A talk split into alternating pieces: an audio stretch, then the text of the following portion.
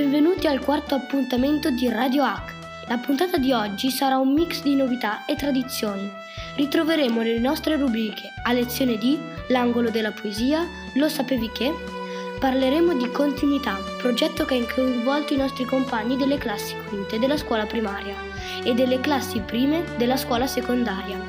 E lo faremo proprio attraverso le loro voci. E a proposito di novità e voci, come avrete capito, oggi nuovi speaker vi accompagneranno. Per chi non mi avesse riconosciuto, io sono Francesco. Non sarò solo, insieme a me oggi ci sarà Francesca. Ciao Francesca, benvenuta. Ciao Francesco ed un saluto a tutti i nostri ascoltatori. È per noi un onore raccontare la vita scolastica dei nostri compagni. Vero, pienamente d'accordo. Quali saranno gli argomenti di oggi? Nella puntata di oggi parleremo di continuità e ricorderemo la festa della donna, del papà, giornata dell'unità nazionale, della Costituzione, dell'inno e della bandiera e giornata internazionale della felicità. E allora cominciamo! Partiamo subito con un'intervista doppia a due donne del celebre romanzo di Manzoni, I Promessi Sposi. L'attività è stata realizzata da alcuni compagni della classe terza B della scuola secondaria su proposta della professoressa Accogli, docente di lettere. Buon ascolto. Salve a tutti, io sono Jacopo e sono un giornalista. Oggi sono con noi due ospiti speciali, Lucia Mondella, moglie di Renzo Tramaglino, e suor Gertrude, la monaca di Monza soprannominata la Signora.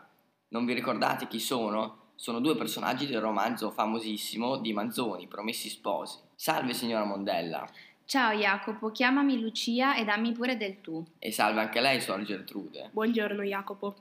Intanto vi ringrazio in anticipo per avermi permesso di intervistarvi. Manzoni vi ha descritto proprio bene, ma adesso voglio proprio vedere se ci ha nascosto qualcosa. Raccontatemi un po' di voi. Quel Manzoni, che cara persona, l'ho conosciuto e ha voluto che gli raccontassi la mia storia e quella di Renzo. Ha scritto un bellissimo romanzo su di noi e vi invito a leggerlo. Comunque torniamo a noi. Io vivo in una bella casetta sulla riva del lago di Como, a Lecco, insieme al mio amato marito Renzo. Io, invece, vivo nel monastero di Monza, in un'ala isolata del chiostro. E il monastero in cui vive è bello e maestoso oppure una costruzione un po' più moderata, più modesta? Ovviamente è un monastero molto più modesto perché tutte le donazioni che riceviamo ovviamente le utilizziamo per aiutare i più bisognosi e non per abbellire il posto in cui abitiamo. Ho capito. Adesso vorrei sapere com'è la vostra famiglia. La mia famiglia è molto unita, infatti io sono sempre stata legata ai miei genitori, soprattutto a mia madre Agnese. Lei c'è sempre stata anche nei momenti più difficili, come avrete letto nel romanzo. Lasciamo perdere la mia famiglia. Mio padre voleva la gloria del suo primogenito e ha trascurato tutto il resto della famiglia, e inoltre ha deciso lui il mio destino. Beh, sicuramente Manzoni ve l'ho anche raccontato, e a mio parere anche troppo. Com'è stata la vostra infanzia? La mia infanzia l'ho passata con qualche amichetta del posto. Spesso andavamo sulla riva del lago di Como e giocavamo a chi faceva rimbalzare più volte un sasso sull'acqua. Però a volte andavo anche nella filanda di, mia, di famiglia e mia mamma mi insegnava a cucire. Io purtroppo fino a sei anni sono stata costretta a stare chiusa in una casa a giocare con le bambole monachelle, i santini e gli oggetti sacri. Poi sono stata costretta da mio padre ad entrare in convento e lì ho ricevuto la mia vocazione. E se poteste tornare indietro, cambiereste qualcosa della vostra infanzia?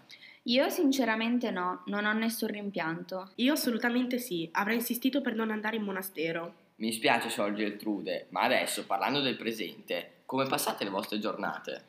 Io dopo il lavoro torno a casa, faccio tutte le faccende domestiche insieme a mia mamma e poi mi piace tanto cucinare. Io istruisco le educande e faccio capire loro che la vocazione non è uno scherzo, e che deve essere sentita. Faccio questo perché non voglio che qualcun altro passi la sua vita come me, facendo qualcosa che non vuole fare. Adesso però entriamo più nel bello dell'intervista. Lucia, nelle pagine dei Promessi Sposi ho letto che hai tentato di sposarti con Renzo in quella notte in cui...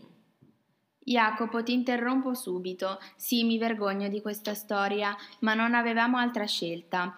Io e Renzo abbiamo tentato di ingannare Don Abbondio per farci sposare. E lei, Sor Gertrude, ho letto che ha avuto una storia con un certo Egidio e che siete responsabili di un fattaccio accaduto. Scusi, Jacopo, ma non voglio rispondere a questa domanda. Ho già pagato per le mie azioni e non parlo in assenza del mio avvocato. Ok, non si preoccupi, non volevo infastidirla. Ora vi chiedo, qual è il vostro maggior pregio? Il mio pregio è l'umiltà. Io sono davvero molto furba. E il vostro peggior difetto? L'ingenuità. Sono molto invidiosa degli altri, per esempio sono invidiosa di Lucia e della sua bellissima vita. E il vostro sogno nel cassetto? Io vorrei tanto avere dei figli e chiamarli Cristoforo e Agnese. Fra Cristoforo ha permesso a me e a Renzo di sposarci e Agnese come la mia mamma. Ne sarà felicissima. Io vorrei solamente essere libera. Ma come vi vedete tra dieci anni? Mi vedo a crescere i miei figli insegnandogli come gestire la filanda di famiglia. Mi vedo ancora qui, rinchiusa in questo maledetto monastero. Beh, Mangioni vi ha descritto proprio bene. Vi ringrazio per il vostro tempo e saluto voi e i nostri ascoltatori. Grazie a voi e saluto la mia famiglia. Grazie a voi e saluto le mie amiche monache del monastero.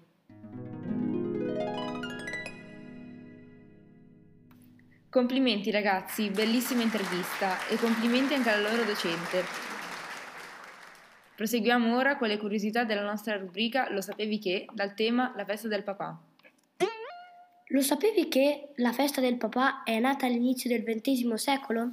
Si festeggia in tutto il mondo in varie date dell'anno e la prima data in cui si hanno notizie documentate sembra essere stata il 5 luglio 1908 a Fairmont, in West Virginia. Lo sapevi che fu la signora Sonora Smart Dodd che sollecitò per la prima volta l'ufficializzazione della festa, ispirata dal sermone ascoltato in chiesa durante la festa della mamma del, mil- del 1909.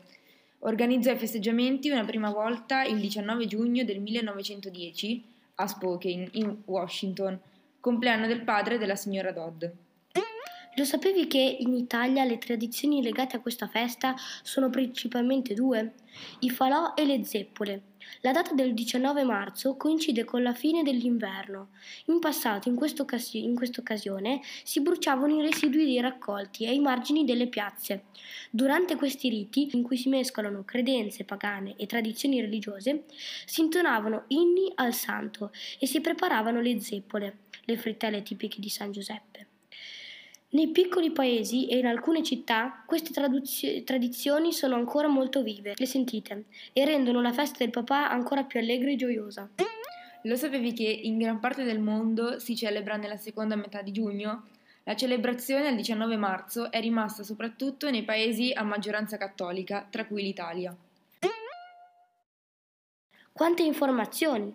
Tu cosa ne pensi, Fra? Concordo, siamo abituati a ricordare alcune giornate, quali appunto la festa del papà, ma spesso non sappiamo perché si festeggiano o perché è stata stabilita una data specifica.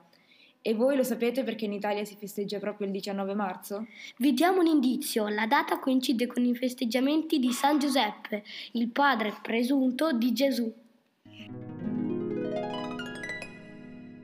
E ora è il momento della musica. Tra le attività del progetto Continuità, percorso fin- finalizzato ad accompagnare gli studenti nel delicato passaggio tra i diversi ordini di scuola, le classi quinte della scuola primaria, in collaborazione con le classi prime della scuola secondaria, hanno scritto un brano rap.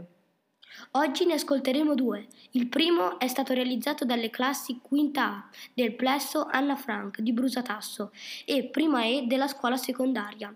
I nostri compagni hanno voluto omaggiare in occasione dell'8 marzo tutte le donne. Vi ricordiamo che potete trovare tutte le canzoni sui nostri canali Spotify ed Apple Podcast. Buon ascolto!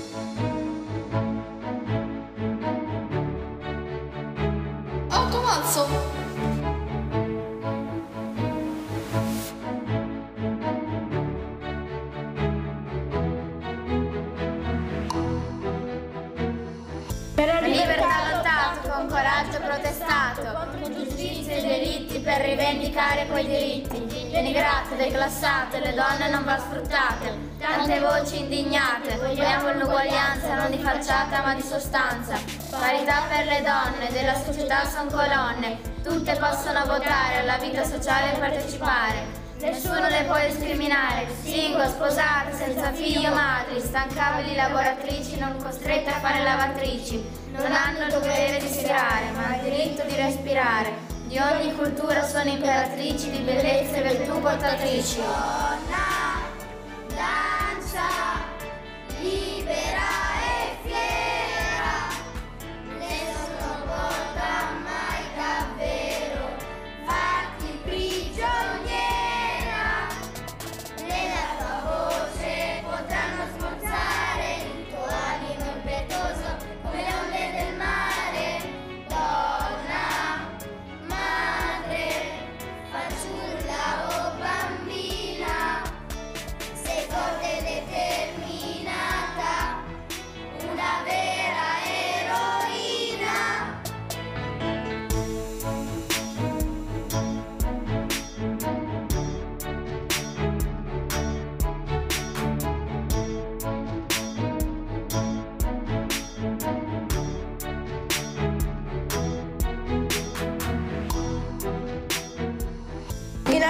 Istanti ancora schiavizzate, ma dai, sul serio fate, per un vero portato male, la violenza è ancora attuale.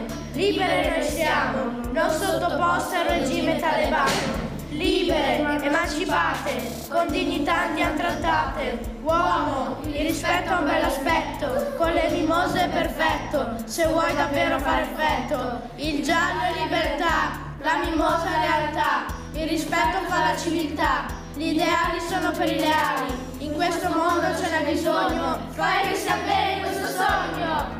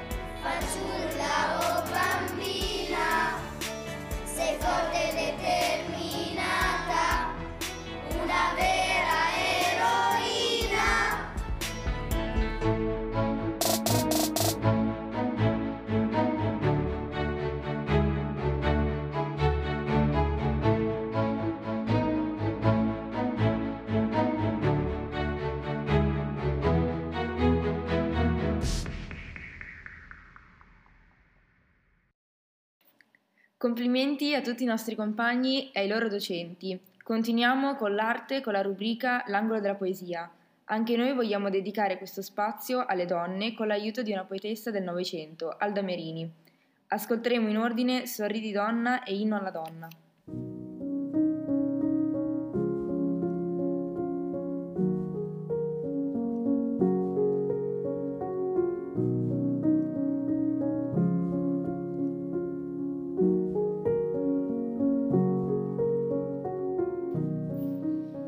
Sorridi, donna.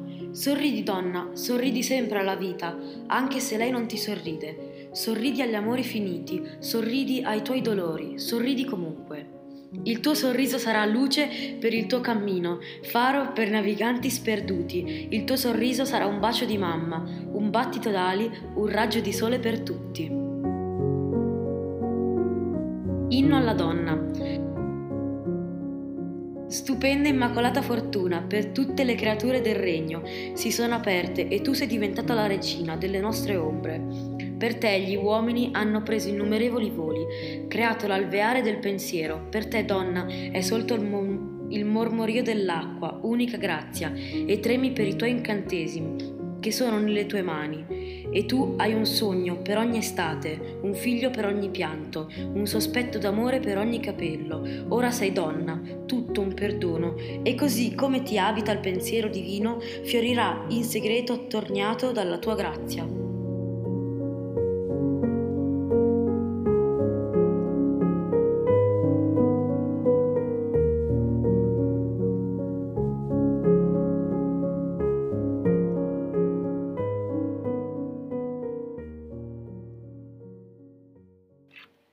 Bellissime poesie, vero Francesco? Esatto. E per concludere il nostro spazio dedicato all'arte vogliamo farvi ascoltare Felicità in rime, canzone scritta dalle classi quinta A del Plesso Gonella della scuola primaria e prima A della scuola secondaria. Il brano è stato realizzato in occasione del 20 marzo, giornata internazionale della felicità.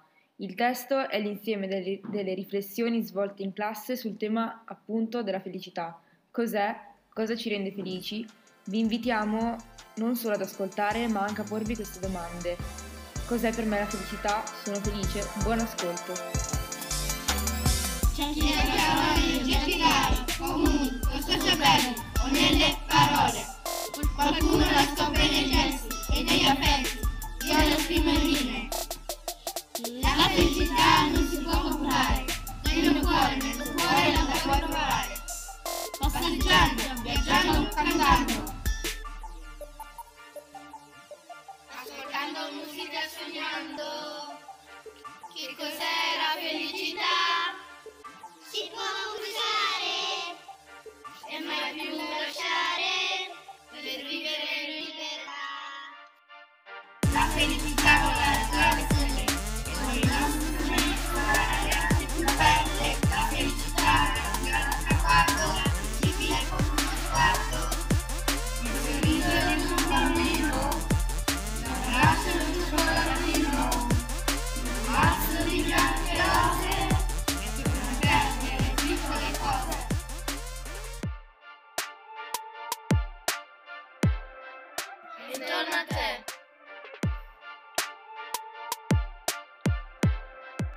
Intorno a te.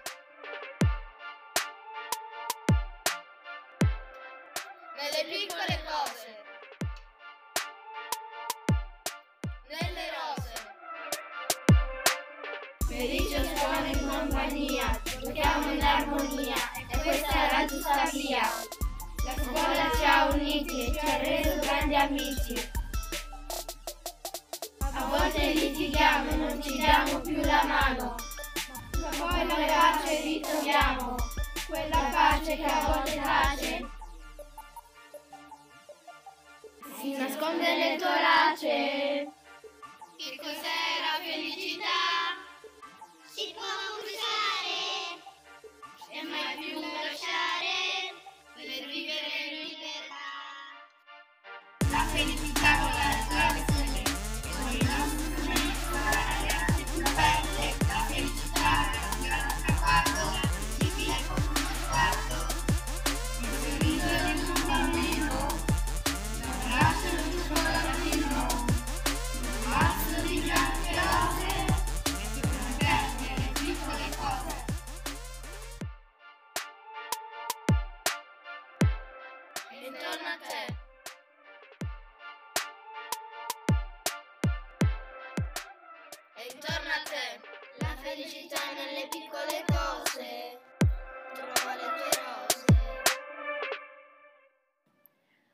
Applauso ai nostri compagni per l'ottimo lavoro. E ora è il momento dello spazio dedicato alla cultura con la rubrica A lezione di.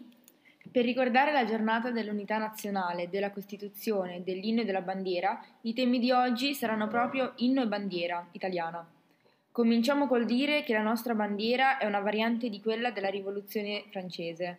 I rivoluzionari scelsero il blu, il bianco e il rosso, ma perché? Blu e rosso sono i colori di Parigi. Il bianco rappresenta il colore della famiglia reale dei Borboni. Nel tricolore italiano, invece, oltre al bianco e al rosso, troviamo il verde. Leggenda vuole che i tre colori della nostra bandiera abbiano un loro significato ben preciso, ossia il verde per ricordare i nostri prati, il bianco per ricordare le nevi perenni e il rosso per il sangue versato nella guerra. Ma leggenda a parte, la scelta dei colori rappresenta un significato più intenso. Nel 1794 due studenti di Bologna, Giovanni Battista del Rolandis e Luigi Zamboni, tentarono una sollevazione contro il potere assolutista che governava la città quasi da 200 anni.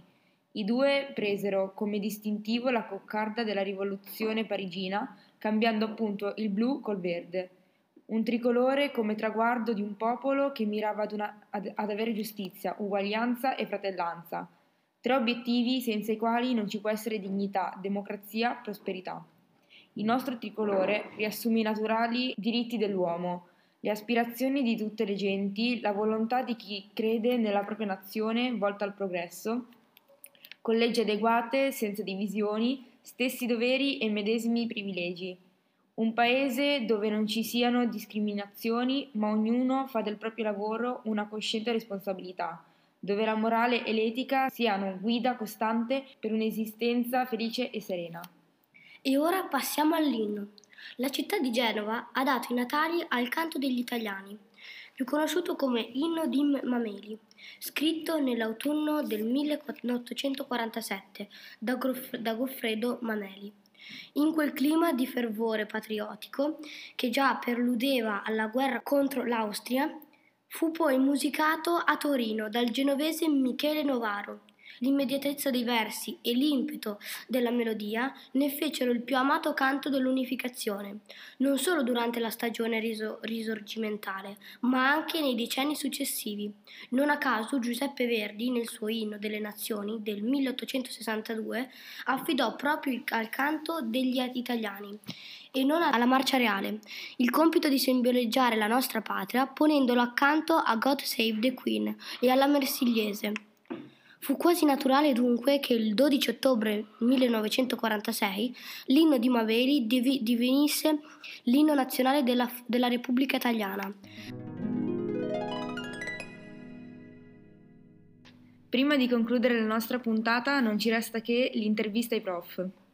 Oggi abbiamo l'onore di, inter- di intervistare il prof Davide Teramano, docente di musica della scuola secondaria. Buongiorno prof, come sta? Bene, tutto bene, grazie. Partiamo dal suo lavoro. Cosa rappresenta per lei l'ora di musica e come sono i suoi studenti?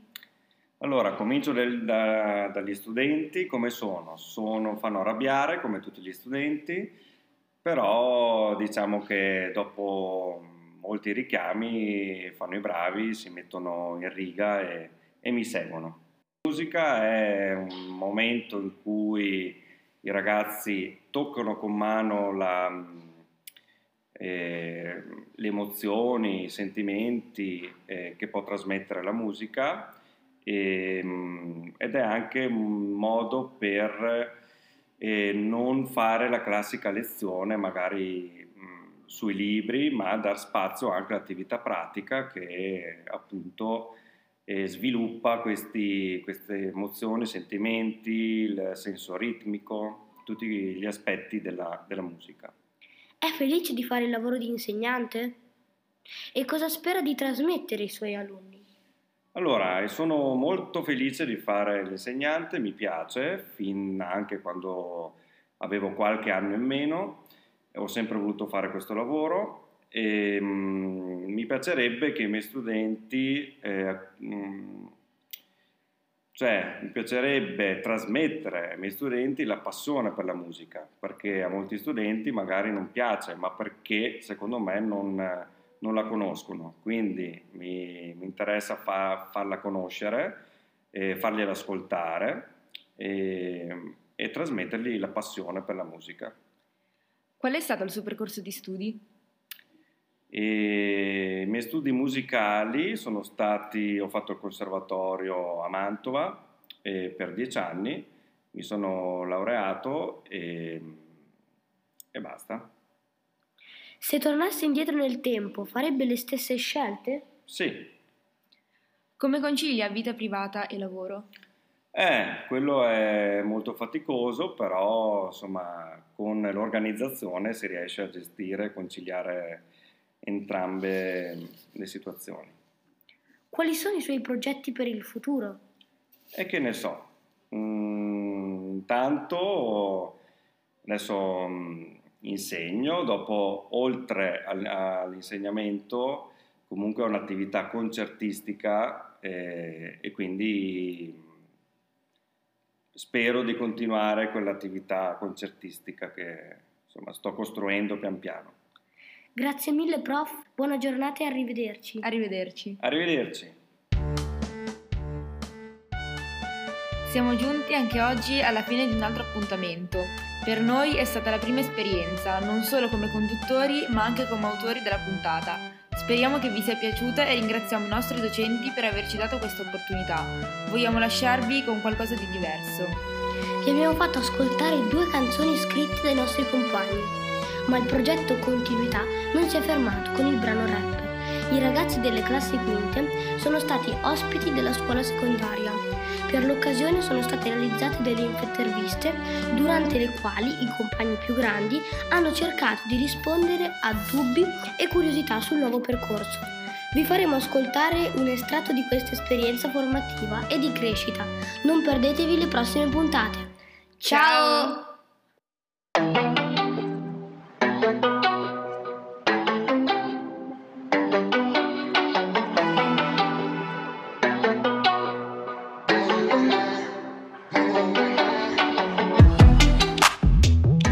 danno i compiti per le vacanze? Probabilmente sì, per farci lavorare anche durante l'estate e tenerci occupati. Siete, ehm, vi siete subito abituati o quanto tempo ci avete messo a chiamare i prof prof? Dal primo giorno. Dal primo giorno. Io dal primo giorno, Eh. soprattutto perché avevo paura di... Ma tutti hanno paura, raga, non è vero, non abbiate paura, non succede niente. Quante materie fate al giorno? Al giorno, quante materie? Questa è una domanda intelligente. Quante materie facciamo al giorno, Gianmaria? Tra 4 e 5, per esempio il sabato ne facciamo 4 perché ci sono due ore di motori. Avete tanti compiti da fare o tante cose da studiare? Allora, il carico di compiti sicuramente è maggiore rispetto alle elementari e mm, sicuramente ci sono più verifiche, più interrogazioni anche perché ci sono più professori, un professore per ogni materia. E Qui ci sono alcune materie in cui ci danno po- tipo pochi compiti, in altre ce ne danno tanti, per esempio matematica. Se non fate i compiti, cosa succede? Nota? Richiamo? Ci danno il- tre dimenticanze nel cartellone, tre dimenticanze un richiamo, a tre richiami scatta una nota. È facile orientarsi dopo poche settimane nella nuova scuola, sia come spazi sia con l'organizzazione. Sì, orientarsi è molto facile, dopo poche settimane capisci la scuola come è fatta e se hai un prof anche molto bravo ti fa fare il giro della scuola nell'ora di lezione. Com'è la valutazione alla scuola secondaria? Valutazione, i prof danno, non vanno a preferenze o così, ma come è giusto che sia, come ti becchi, cioè il voto che ti meriti te lo danno, Va- vanno fino al 4 le verifiche e se sei- non sei preparato per le interrogazioni ti mettono 4 se non rispondi alle domande. All'inizio anno il prof ci ha fatto vedere una tabella che è rispettata in questa scuola per dare i voti e, questa tabella va da 1 a 10 rispetto agli errori che fai e, ci sono i, i punteggi che si alzano o si abbassano. È obbligatorio scrivere in corsivo? Allora, dipende anche dai professori perché ad esempio italiano ci sono volte in cui devi scrivere e altre no, però in genere anche nelle altre materie dovresti scrivere stampatello minuscolo. Stampato certe volte però eh, sarebbe obbligatorio lo stampatello minuscolo. È facile fare amicizia sia con i compagni di classe sia con le altre classi della scuola. Dipende dal carattere della persona, cioè da- dalla persona con cui vai- vuoi fare amici- amicizia e dal tuo carattere. Oltre al tuo carattere dipende anche se nell'altra classe o di questa classe. È, è lo stesso principio, solo che in questa classe è più modo, cioè nella tua stessa classe hai meglio modo di conoscerlo perché ci vivete 5 ore, cioè è come 5 ore di classe insieme, quindi vi potete trovare anche meglio. Invece con le altre classi è solo 10 minuti di intervallo e quindi è, po- è poco momento per socializzare. Fanno tante verifiche e interrogazioni, potrebbero essercene più di una nello stesso giorno. Non, non sono tantissime, la maggior parte sono alla fine del quadrimestre, nel caso ci siano pochi voti. E di solito i professori non ci fanno due verifiche in un giorno, però magari un'interrogazione, una verifica, quella sì.